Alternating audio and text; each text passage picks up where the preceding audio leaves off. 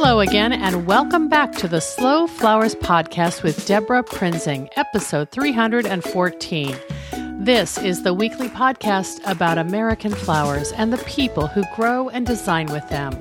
It's all about making a conscious choice, and I invite you to join the conversation and the creative community as we discuss the vital topics of saving our domestic flower farms and supporting a floral industry that relies on a safe, seasonal, and local supply of flowers and foliage. This podcast is brought to you by slowflowers.com, the free nationwide online directory to florists, shops, and studios who design with American grown flowers, and to the farms that grow those blooms. It's the conscious choice for buying and sending flowers. And thank you to our lead sponsor for 2017, Certified American Grown Flowers. The Certified American Grown program and label provide a guarantee for designers and consumers on the source of their flowers. Take pride in your flowers and buy with confidence. Ask for Certified American Grown Flowers. To learn more, visit AmericanGrownFlowers.org. In 2011, I traveled to Toronto to give a Slow Flowers talk at the Garden Writers Regional Meeting held at Canada Blooms, the mega indoor flower and garden show there. And although it was March and I knew finding locally grown flowers would be challenging, my fellow garden writer members foraged from their gardens for the greenery and branches that I used in my demonstration. But one of the main items on my agenda for that trip was to meet Sarah Nixon of My Luscious Backyard, today's guest. Her unique approach to urban flower farming first caught my attention when My Luscious Backyard story appeared in a feature article in one of Canada's national newspapers that year. Sarah studied filmmaking and spent her student summers working on a certified organic farm in British Columbia called Nanoose Edibles. The daughter of flower gardeners, she learned to love the rhythmic farm rituals of weeding and harvesting, not to mention the importance of sustainable growing practices. Armed with a BFA degree from Concordia University in Montreal, Sarah moved to Toronto to create documentary films, train as a yoga instructor, and plant her own first garden in the city. Little did she know that growing a cutting garden would turn her into an urban flower farmer. The notion of starting a flower CSA took root as Sarah was growing so many flowers and giving them away that she started a business. She launched My Luscious Backyard in 2002. Early on, Sarah's 30 by 50 foot patch of ground yielded annual sunflowers and zinnias, flowering shrubs, and lots of perennials.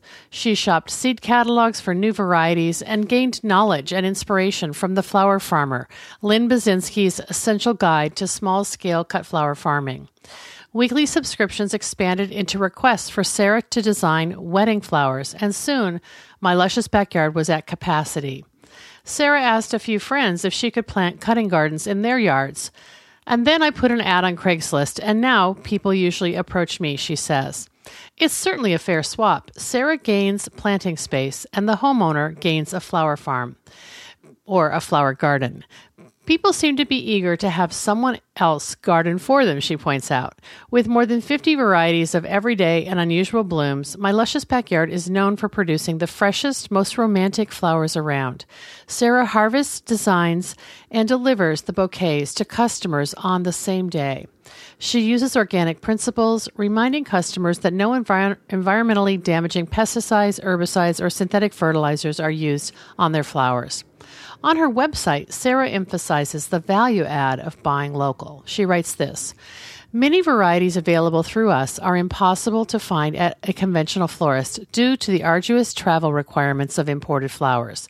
And because they are grown locally, they haven't used a lot of fuel to reach you, unlike most commercially available flowers, which traveled thousands of miles before arriving in Toronto. Her wildflower and nature inspired bouquets satisfy weekly subscribers between the months of May and October. And those customers pay between $45 and $85 per arrangement with a four bouquet minimum. Sarah also supplies bouquets to restaurants, offices, and area grocery stores. And picture this rather than driving from one backyard to the next to harvest her crops, Sarah often utilizes a low carbon footprint bicycle complete with a trailer. It holds six flower buckets, she points out. I hope you are as inspired as I am by Sarah's intentional story. She lives with integrity and beauty, and I hope more of us can do the same, even in our own backyards. Visit DebraPrinzing.com to see many photos from my recent visit when I shadowed Sarah on her harvesting route, and additional images of her design work that she shared with us. You can also find links to her social places in our show notes under the episode 314. Please enjoy this conversation.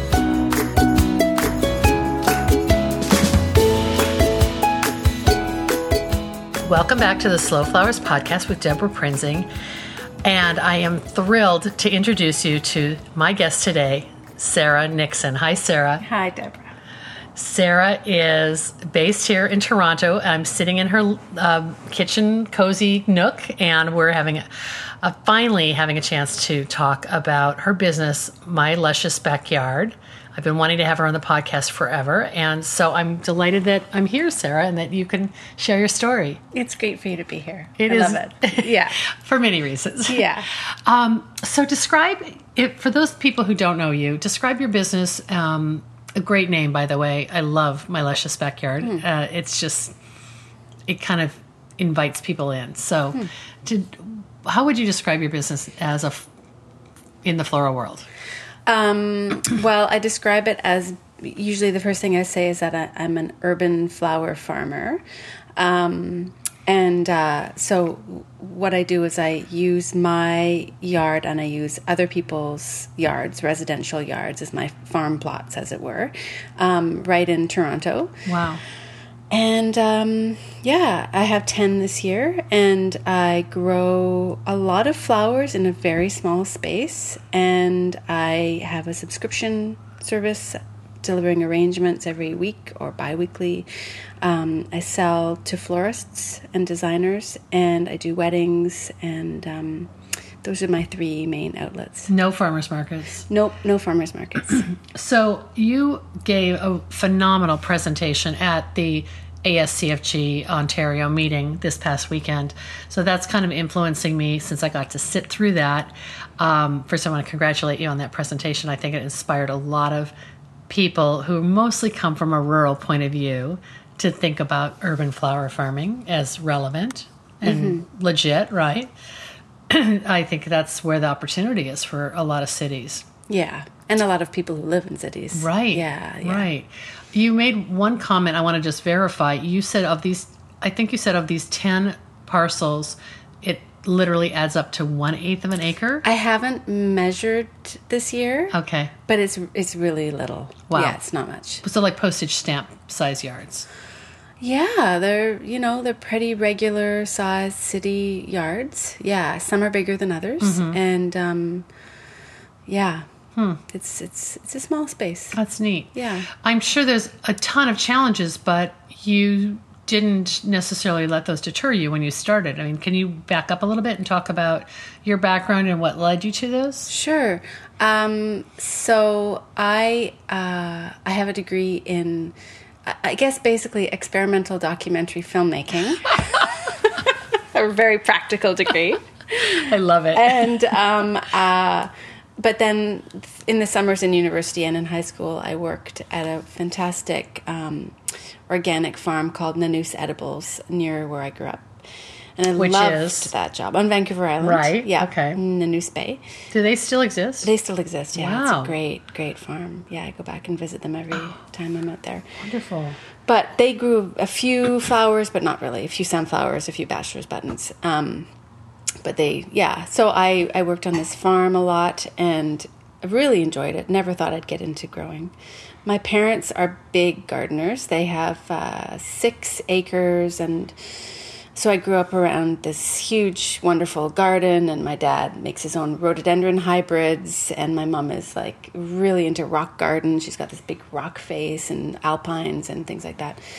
Um, but it wasn't until I was a, a grown up and had my own backyard uh, that I realized that I really wanted to grow flowers, and I was really excited to grow flowers. So You kind of had an episode of being away from growing anything when you were in college, and Yeah. yeah, Yeah, and then I came I tree planted and I worked in plant nurseries and all kinds of plant related things. Oh. All the while thinking I was going to go into f- the film world. Okay. Yeah. So it was sort of accidentally happening on the side while I wasn't paying much attention to it. And It snuck up on you. yeah, I love that. Yeah, and then we moved to Toronto from uh, Gabriola Island. My my partner Jesse and I moved to Toronto, and we rented this terrible little bungalow, but it had a backyard on Degrassi Street. Hmm. And uh, I started filling it with flowers and cutting the flowers and bringing them in the house to enjoy them, and just got more and more obsessed with flowers. And um, But you had like a full time job. This was just sort of your your Yeah. hobby almost. Yeah, I worked in bars. I worked in the film world. I um, eventually got my yoga te- yoga teacher training and taught yoga all over the city for ten years. I worked uh, in bookstores. I worked. Um, oh, I was a gardener for the city for a summer in one of the big parks. Oh wow. Yeah, so I did lots of different kinds of jobs, um, but always knowing that I was happiest when I was working for myself. Yeah. Um, so I was saying in the talk, like around 2001, three things happened that sort of propelled me in this direction. Um, I uh, I um, started really noticing that my garden was full, but all my neighbors had these really empty yards filled with lawn that they didn't even use. And this is like a very densely populated uh, city neighborhood. Yeah. Okay. Yeah. So you're just walking everywhere and you see this. Yeah, exactly. um, and I started just just sort of started with envy, you know, like, well, look at their big flat sunny yard. I wish I, you know. Um, and at the same time, a farmers market started springing up in Toronto, and that was really the beginning of them. And there was one uh, in my neighborhood, and it occurred to me that maybe I could cut some of these flowers that I had so many of. I was giving them away, and I could bring them to the farmers market and do that. Yeah. And then I was in a bookstore looking for books about flowers, and I found Lynn Byczynski's The Flower Farmer. Um, The Bible, The right? Bible. And I picked it up, and the you know it was about small scale organic flower farming, and no one was talking about that in two thousand and one. Right. And Right. I, I, it hadn't even occurred to me that that was something Wow. that you could really do. yeah. Yeah. So I saw that, and it gave me permission. You know, Like this is legit. it's legit. And actually, that book is so fantastic. And yet, I think Lynn wrote it to people with acreage. That's right. so you kind of adapted it to. Yeah. Even in the photograph, there's these, you know, there's these plots of flowers, and then the, the pathways are about six feet wide in between. It's like the size of your backyard. Yeah, whereas my pathways are 18 inches max. Yeah. That's great. Yeah. So you kind of thought, okay, this is a thing and I can Yeah. explore it. Yeah. Did you sell at the farmer's market? I did. I sold, I think, for two or three summers at two farmers markets, and I found it quite unsatisfying. Um, and uh, yeah, I didn't really love it. Yeah. And I realized that uh, I could make a lot more money if I made the arrangements and delivered them to someone's home or office as a subscription. And so I started to go in that direction. Um, when did you acquire your first neighbor plot to farm in? And how did you do that? I'm trying to remember which one it was. And by the way, you're living in a different place now. I was living right? on the other side of town. Okay, Yeah, on the okay. east side. I had two friends who lived in the neighborhood, and I just approached both of them Mm-hmm. and said, uh, "Could I use this corner over here to grow? I'm selling at the farmers market. Could I grow some flowers over here?" And it's very rare for people to say no when you ask them if you can grow flowers Sure. in their yard, and they won't have to do anything. Wow. So Yeah, it's such a happy thing to have happen to you. Yeah. If they're open to having people in their space. Yeah. Well, That's the big uh, thing. in in general, are your I don't know what you call them, your land sharers or yeah, I call them my yard owners. your yard owners. Yeah. They are generally not gardeners, or They're generally not okay, gardeners. so they don't really get Right. how much work it is, and No. And sometimes they've bought this house. It once had a beautiful garden. It's become overgrown and weedy. They want to maintain it because they know it was once beautiful and they feel guilty about that. Um, and s- then they'll reach out to me and say, I have this garden, um, and those are the great great people to get because you'll tear away the weeds and you'll find a 20 year old peony plant. Wow. And you'll find all these wonderful shrubs and things like that. Um, yeah, But it really started with a couple friends who agreed to let you that's right. use a little corner or more Yeah. of their yard. Yeah. And were you, when you first started, were you mainly growing um, annuals or like what is your your range of crops? Um, I still grow mainly an- annuals, mostly because of the insecurity of the land. I don't know year to Mm. Mm-hmm. Right. year what's going to happen. Um, so I'm wary to invest in, in shrubs and woodies and perennials. Um, so I grow those in my yard, and I do have some perennials in some of the yards that I've had for several years. Um, but yeah, it's mostly annuals. Mm-hmm. Yeah. Yeah, I noticed in your backyard here you had like um, nine bark and maybe some other foliages. Mm-hmm. Yeah. That you can consistently count on that. That's right. Okay. Yeah. Mm-hmm. But your little patch in the backyard of your house is like what, 10 by 10 or something like that? Oh, no, it's bigger than that. Okay. I think it's like. Obviously, I can't guesstimate very well. I think it's. I think the lot, our lot is forty feet wide. And Oh, it's wow. kind of a square. Oh, cool. So you're able to have some permanent plantings here. Yeah. And so over the years, how has My Luscious Backyard evolved? I mean, you said you didn't love farmers markets. You wanted to do subscriptions. Yeah. What's this like? What's the journey you went on to try to develop this business? Um. Well, I was very lucky in that. When was it? I'm gonna say around. I started very, very slowly. Very slowly. I was never one to, you know, dive in. Um, I dip my toe in the water very carefully. Well, you're one person too. You didn't have the Yeah, and I'm one person, force. Mm-hmm. and no one had ever done this before. And at the time, like local flowers weren't even really on the radar. yeah, Yeah, so crazy. Yeah, I remember going to a florist early on and telling her that I grew flowers, and she just kind of looked at me and kind of brushed me off. oh, You know, because it was so unheard of. because she was used to just getting these massive That's right. deliveries from the wholesaler, and Yeah, yeah. why did she need you, kind right, of thing. Yeah. right. Um, and could she trust me and my what I was growing? Um, uh, but but but several years in, um, I started to get some press. Mm-hmm. Yeah, and I got a lot of attention. There was a few years when um, I was. Uh, on I think all three national news broadcasts. I was on uh, on like the three main newspaper Canadian newspapers. See, I think that's when I found out about you when the Globe and Mail did a national story That's about right. you Yeah. and maybe somebody in Vancouver. that's right. Ola. Yeah. Yes, and it was um, the following. Maybe that was like eleven or something, two thousand eleven, maybe or Yeah, that sounds about right. And the following year, I was coming to Toronto to speak at Canada Blooms. Yeah. And I thought to myself, I gotta find that woman, and I just Yeah. cold called you and said, Yeah. "Can we have coffee?" So Yeah. that was really awesome that you said yes, and Yeah. you rode your bike to meet me. I did. That was so cool, and I think it was March or something. So it wasn't like you had flowers to show me at the time, but Mm-hmm. but um, I've just followed your career ever since, and and I yours. yeah, and you know you're a couple slides in my canned slow flowers lecture to garden clubs because people are so enchanted with your story, and that's maybe why the media um, became infatuated with you. Like it's it's one woman, mm-hmm. ten plots, mm-hmm. uh, bicycle, and mm-hmm. uh, flowers, and it's so relatable. Yeah, and and I think it's also nice for people to see examples of someone who turned a passion into a livelihood in a really unique way. Like I just kind of did what worked for me, which was very small, very manageable.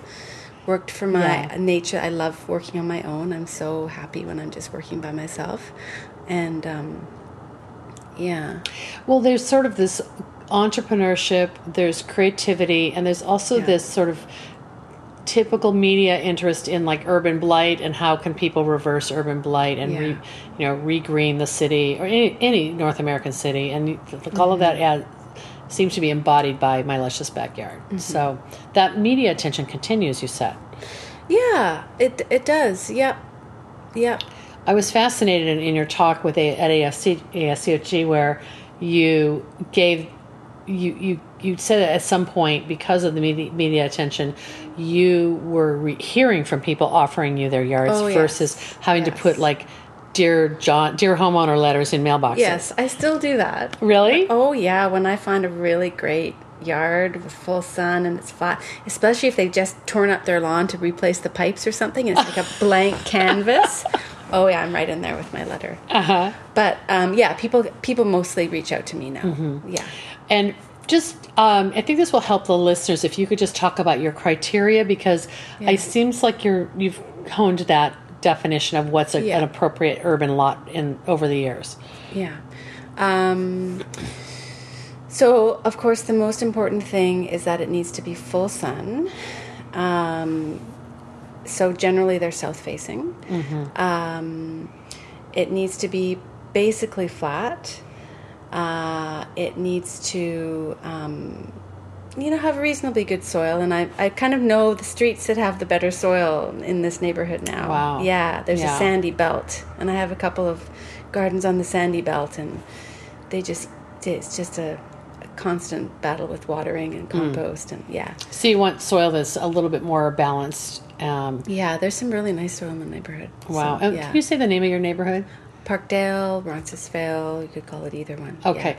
So in city neighborhood, you Yeah. made a comment that uh, impressed me where you s- said that over the years you've also become kind of particular about like this this uh, s- sort of geographic boundaries. Like Yeah. you don't want to go too far away from where you live. Well, as you learned today, traffic in Toronto can be terrible. Yes. So I do not want to spend, nor could I, Mm-hmm. make a living if I spend, uh, you know, hours in the car every day driving around this city. Right. People want me to. They really want to give me wonderful, beautiful, enormous, you know, yards. Oh, like on the other side of the city. but yeah, if it's Yeah. going to take me half an hour each way, then it's it's, not feasible. So you're trying to be hyper local, like Yeah. just zone in on your X number of square lots, That's square blocks. Yeah.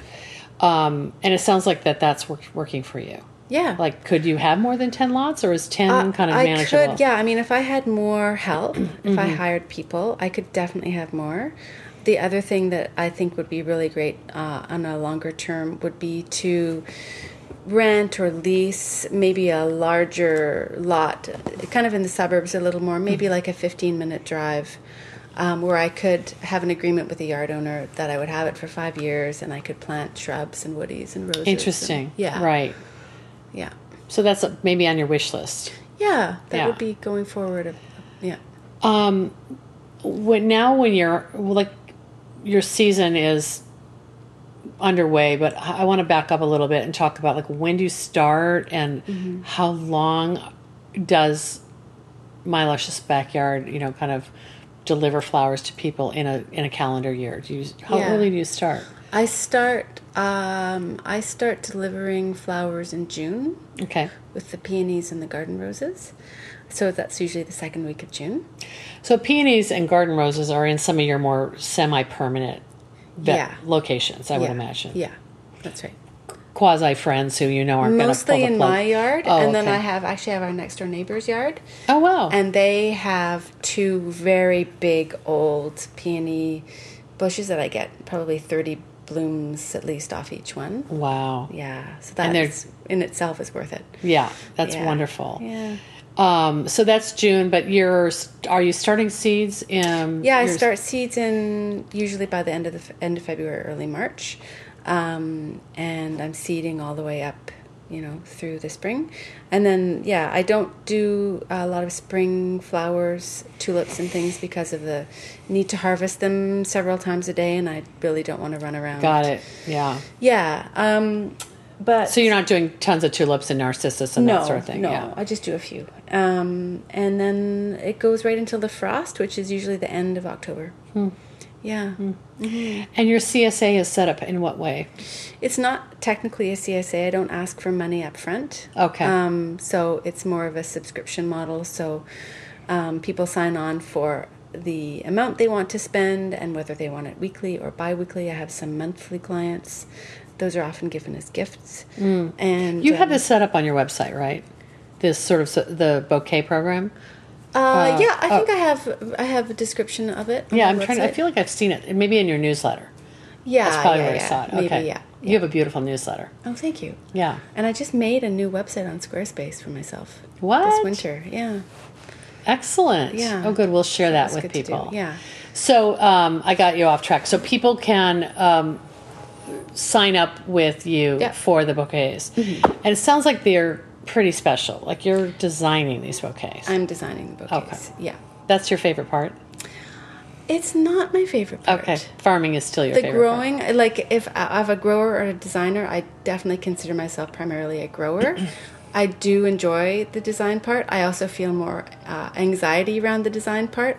I have, uh, up until last year, never like taken a class or anything like that. So I kind of have the like the insecurity Yeah. of like, you know what I mean? Yeah. Like in other words, you don't have a the certificate from the floral school or something right, like that. right, yeah. right, right, right. Or the okay from like Ariella Chezar to, you know. I think she would love your work. but there's something I uh, I personally think that there's something always more inherently personal about flowers designed by the person who grew them that doesn't require you know a particular you know training because you're so familiar you're so intimately Oh, yeah. involved with what you're growing Oh, totally. I, I love my flowers. yeah and you yeah, know that you know the habit and the form and the that's bloom right. cycle and all Yeah, that right Yeah, and the differentiation in color between the same crop and the the way they work best with other flowers and yeah. Hmm. No, I really do. I, I love them and I um I do enjoy that process. Yeah. Yeah. Um, so, given that semi anxiety, how Yeah. have you managed to balance the weddings? Because you're getting requests for weddings. Yeah. Yeah. I do weddings. Okay. Yeah. yeah. And and is it generally um, in a perfect world one per week, or how do you? Yes, I don't do more than one per week, um, and yeah, I, I, I also I used to feel like I had to take on whatever wedding was offered to me Mm-hmm. at the beginning, and then I've I've sort of learned like if the style that they want is not the style that comes naturally to me and that I feel I'm best at, I should not take this wedding. Mm. They will be disappointed and I will be frustrated. Yeah. And and you've kind of had a few. Probably everybody's had that experience. yeah, and you know, you try and make it look like the photos and, you know, whatever, but Oh, like the Pinterest boards or whatever. right. Yeah. So, yeah. Well, in your situation where you don't have massive quantities of any given Mm-hmm. category, you know, type of flower, um, do you? I, I w- I would hope that the people who are coming to you for wedding flowers get you, and they're Yeah. not going to ask for that. Right. Or is there a lot of education required? Uh, there's some education. I still have people asking for peonies in August, course. Sure. Um, but um, I usually make sure that people have actually been to my website. Mm. They've actually seen what my work looks like and Mm-hmm. how you know where the flowers come from, so they understand the you know the whole idea behind it. And that uh, you're super seasonal and Yeah. use a lot of different ingredients. I mean, I think your style is very textural and kind of, I don't know, that, that seasonal strength is that you have a lot to choose from. So it's not just one type of flower and, Right. you know, you're putting all these little surprises in. Right. Maybe, a, do you feel like you can offer someone uh,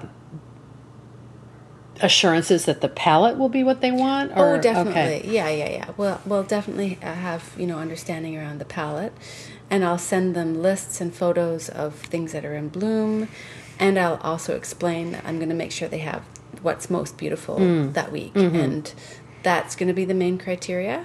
Um, if they have a very rigid idea of what they want, I'm probably not the best person Mm. Right. for them Right. generally the you know the best clients are the ones who come to you because they love your work Right. and they They've- trust you They've seen they your Instagram feed or something like that, yeah right? that's right and they say you know i really love you know blush and eggplant And my favorite flowers are, you know, dahlias and whatever. Yeah. Um, but with, but but beyond that, please, you know, Mm-hmm. just make it beautiful. And in terms of scale, are you pretty much doing um, personal flowers and bouquet and centerpieces, or Yeah. okay, what what would the next category be like? I don't do like big, large installs Mm-hmm. and things like that. I just took Becky's um, at Blush at Bloom School her arbor workshop. How'd that go? It was great. Yeah. I had had a I had had an arbor that I had to do a few weeks before that, and uh, as I was doing it, I had I was so worried and stressed out about it, and all I could think of was Becky's doing a course. Becky's doing a course. I better better sign up for it. Course. Yeah, so I did, and it was fantastic. So Yeah. now you've got that nailed. Yeah, yeah. Do you bring help in for these weddings? Or? Sometimes, yeah. Mm-hmm. Okay, because it's it's got to be Yeah. Like you're farming all week, Yeah. and then you're picking, and then you still have to design on what late Friday night or early, Yeah, yeah. whatever. Thursday and Friday. Yeah. Yeah. yeah. Um, and then that continues. Like you'll have fall fall weddings as well. Then, My favorite are fall weddings. yeah, I bet. Yeah. I bet. I, just the palette and the yeah. So beautiful. Um, and by the time October rolls around and you have Canadian Thanksgiving and you're kind of waiting for the frost, um, do you tend to do foraging or like what do you do kind of after the frost? Uh, yeah, I do wreaths Okay. in December, and they're all foraged wreaths. Okay. Uh, things that I've saved from my gardens, but mostly things that I forage. From, And dry or, or just like. um, well, you know, like evergreens. Oh, okay. Yeah, dried. I thought I saw some dried stuff downstairs. I was curious. Yeah, about. I do Okay. collect. Like right Okay. now, I'm collecting sunflowers to use in the fall for dried sunflowers. neat. I love that. Yeah. I love the fall 'cause you can put dead things in your arrangements. And no one's objecting. Yeah, Yeah, that's true. Like, yeah, that's great. That's a really good point because they're so. It's so. It's sort of like, well, that's what the season is. yeah, Things are drying. yeah, Do you? I, I thought you were doing some workshops too. Yeah. Okay, and where do you teach those? Um, I have friends who own a cafe with a like an event room. Sometimes I use that. Sometimes I do it from my backyard. Cool. Here. Yeah, I did. A, I do dahlia workshops in the spring, and I do them here. Wow. Um, sometimes I do like workshops where people can come to the gardens and pick their own flowers, and we talk about growing flowers and then designing together. Neat. Yeah, different things. So you, I mean, it's just like so many solopreneurs. You have to be really diverse Mm-hmm. and find all these multiple channels for revenue, right? yeah. Uh, going forward, do you have anything new you're cooking up, or is it sort of a year of, hey, I got it nailed. I'm just gonna keep it going and and reap the benefits. Yeah, I, I mean, I think Not to put you on the spot or anything. well, uh, you know, I mean, we are we're we are not from Toronto. okay. Um, we love it here, but we don't feel like it's home. Okay. So we are always just looking over the horizon Hmm. to see where we're going to go. On And- vacation, you mean, No, or like, maybe relocate. relocate. Okay. Yeah. And our kids are five and nine now, so they're getting into really good ages for travel. And so yeah, you know, we're we're we're we're looking to see where the wind is gonna blow us next. What I feel like this business that you've created is a model that you could put in your back pocket and take with you somewhere else. Mm-hmm. Because you've figured out how to work with ever changing landscape of properties and That's right. and so And I could also pass this one on to someone else. Mm-hmm. this one. Mm-hmm. That's a good point. Yeah. that's a really good point. I'm i still am kind of curious why this model hasn't i mean not that i want people to copy the my luscious backyard model but i hear a lot about people who are trying to farm on one lot in an urban Yeah. space um, but they're either doing it through a nonprofit or a school or a parish or you know some kind of institution. Um, with a lot of volunteers. So I, I, mm-hmm. I just don't think your model is is all that common, and I don't think it's mm-hmm. because it's impossible. I just think that you have a lot of ingenuity and creativity and.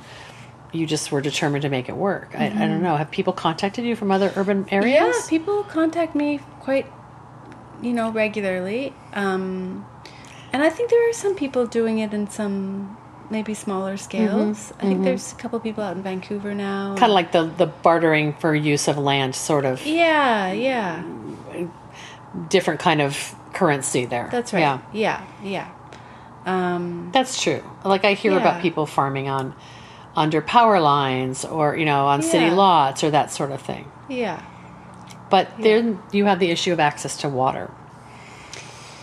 Well, we don't have that issue, but You don't? No, we have. We, we don't have any watering um, regulations. We, we live by you know Lake Ontario. There's no problem with water in Toronto. I, I think I was saying in my talk that if you did live in a place where there were you know watering restrictions, you couldn't do this. That's right. Can I ask you about that? Like your homeowners have an Yeah. agreement with you, and you address some of these issues, right? Can, Yes. Can you just summarize that kind of similar? Sure. Um, so um, the only thing that they really need to pay for throughout the season is if they have uh, if there's extra charge for water. okay, So I don't pay their water bill. you're getting their hose and going out and watering stuff. Yeah. Okay. Which seems fair. They get to enjoy the flowers. Yeah. Um, when I'm taking up the lawn, if they have a lawn that they want taken up to, to replace with flowers, I do ask for help in lawn removal and disposal of the sod because the city won't pick it up. So um, either for me me to hire someone to help um, remove that sod, or sometimes they offer to do it themselves um, because it is It's man. It's, it's brutal. It's yeah, it's heavy work. Bruce and I work. spent all spring flipping, r- digging up and removing sod, and Yeah. somewhere along the line, someone said, "You know, you can rent a sod cutter." Yeah. it's like, yeah, but we thought we could just. It's new sod. We thought it would be easy, yeah, but it wasn't. no. those roots go down fast. Yeah. So after Do you rent a sod cutter, um or your people you hire sometimes it's hard to get those big like those walk big- behind things? Yeah, yeah. even into the garden. Like if it's like in a backyard or what you know what I mean? so it's manual. So it's pretty manual. I had a rototiller, a terrible rototiller that I've used um, to just help get the first, um, you know, Yeah. get it up. But um, Hmm. But that's good that you're. but usually of- it's just manual. and you're asking the homeowner to participate in that. That's right. yeah. Yeah. And then you were saying compost is another maybe big yeah investment. sometimes like if if i feel like they are if they if they get in touch with me and want me to do it i will suggest maybe they want to pitch in $100 to compost because when i leave their garden they're going to have this wonderful soil and it's going to be fantastic and they can carry on with their gardening um, if i approach them i don't ask them for money I see. Yeah. So it's kind of like your fairness rule almost. Like, Yeah. you know, you have a little bit more leeway if you're approached by the homeowner. Right. Yeah. Yeah. I love that. Yeah. That's cool. Well, I, um, I'm excited that I get to get up with you in the morning and go see a few of your parcels and take a few photos to share Mm-hmm. uh, on our show notes um, at debraprinzing.com. And I also know that Sarah will share some of her design work. I'd love to show some of your seasonal bouquets, uh, either for your subscription customers or for weddings, um, because it, you know, the diversity of what you're growing is what blows my mind. I mean, I, I didn't even ask you how many unique varieties you're growing, but yeah, i think it's like 50 yeah wow, yeah yeah, and you've probably spent winters planning oh yeah for what you're going to add next year. oh definitely yeah. oh yeah But dahlias are a big deal, and that Yeah. they're mainly growing, uh, not here, but in other lots, right? Yeah, I do have a patch back there. They're just uh, they're just starting to bloom now. In your backyard. Yeah. that's cool. Yeah. Um, what else? Anything else you want me to you want to add or share that I didn't ask you? Mm. I just am thrilled that you're inspiring people with this kind of micro business model. It is micro. Mm-hmm. It's very micro. Yeah, it's nice. I think to have to see lots of different ways of doing Mm-hmm. something to see to find what suits you. Yeah, Yeah, good. yeah. Thank you so much. Thanks, Debra. I loved this, and I loved telling. Uh, I know a lot of people know who you are, but I'm sure there's some listeners that this will be a new story for them, and I'm glad that they can meet you.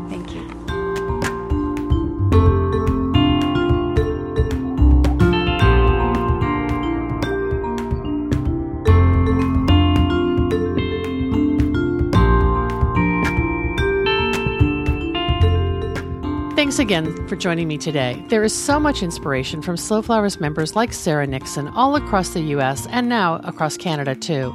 I'm really encouraged by the ongoing progress of our movement, as well as by the highly personal stories each of you tells through the flowers you grow and design with. If you have a suggestion for a future podcast topic or guest, get in touch. I'd love to hear from you via the contact page at debraprinzing.com. The Slow Flowers podcast has been downloaded more than 233,000 times by listeners like you. Thank you to each one of you for downloading, listening, commenting, and sharing. It means so much.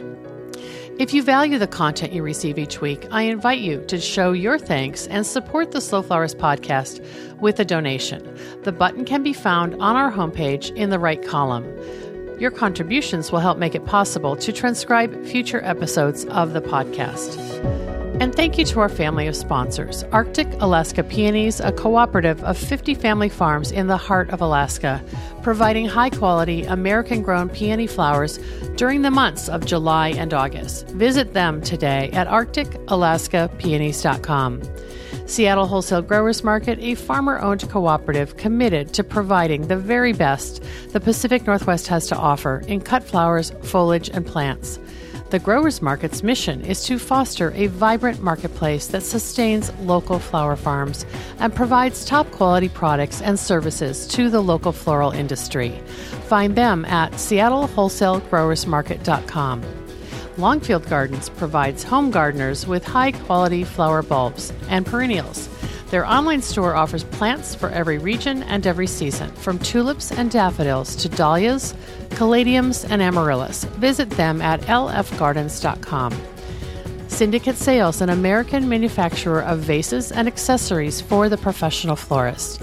Look for the American flag icon to find Syndicate's USA made products and join the Syndicate Stars loyalty program at syndicatesales.com.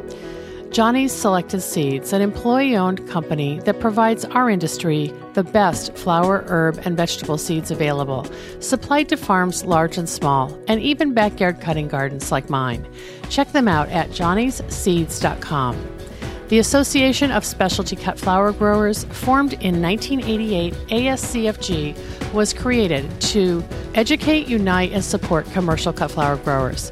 Its mission is to help growers produce high quality floral material and to foster and promote the local availability of that product. Learn more at ascfg.org. I'm Debra Prinzing, host and producer of the Slow Flowers podcast. Next week, you're invited to join me in putting more American grown flowers on the table, one vase at a time. And if you like what you hear, please consider logging on to iTunes and posting a listener review. The content and opinions expressed here are either mine alone or those of my guests alone, independent of any podcast sponsor or other person, company, or organization. The Slow Flowers podcast is engineered and edited by Andrew Brenlin. Learn more about his work at kinetictreefitness.com.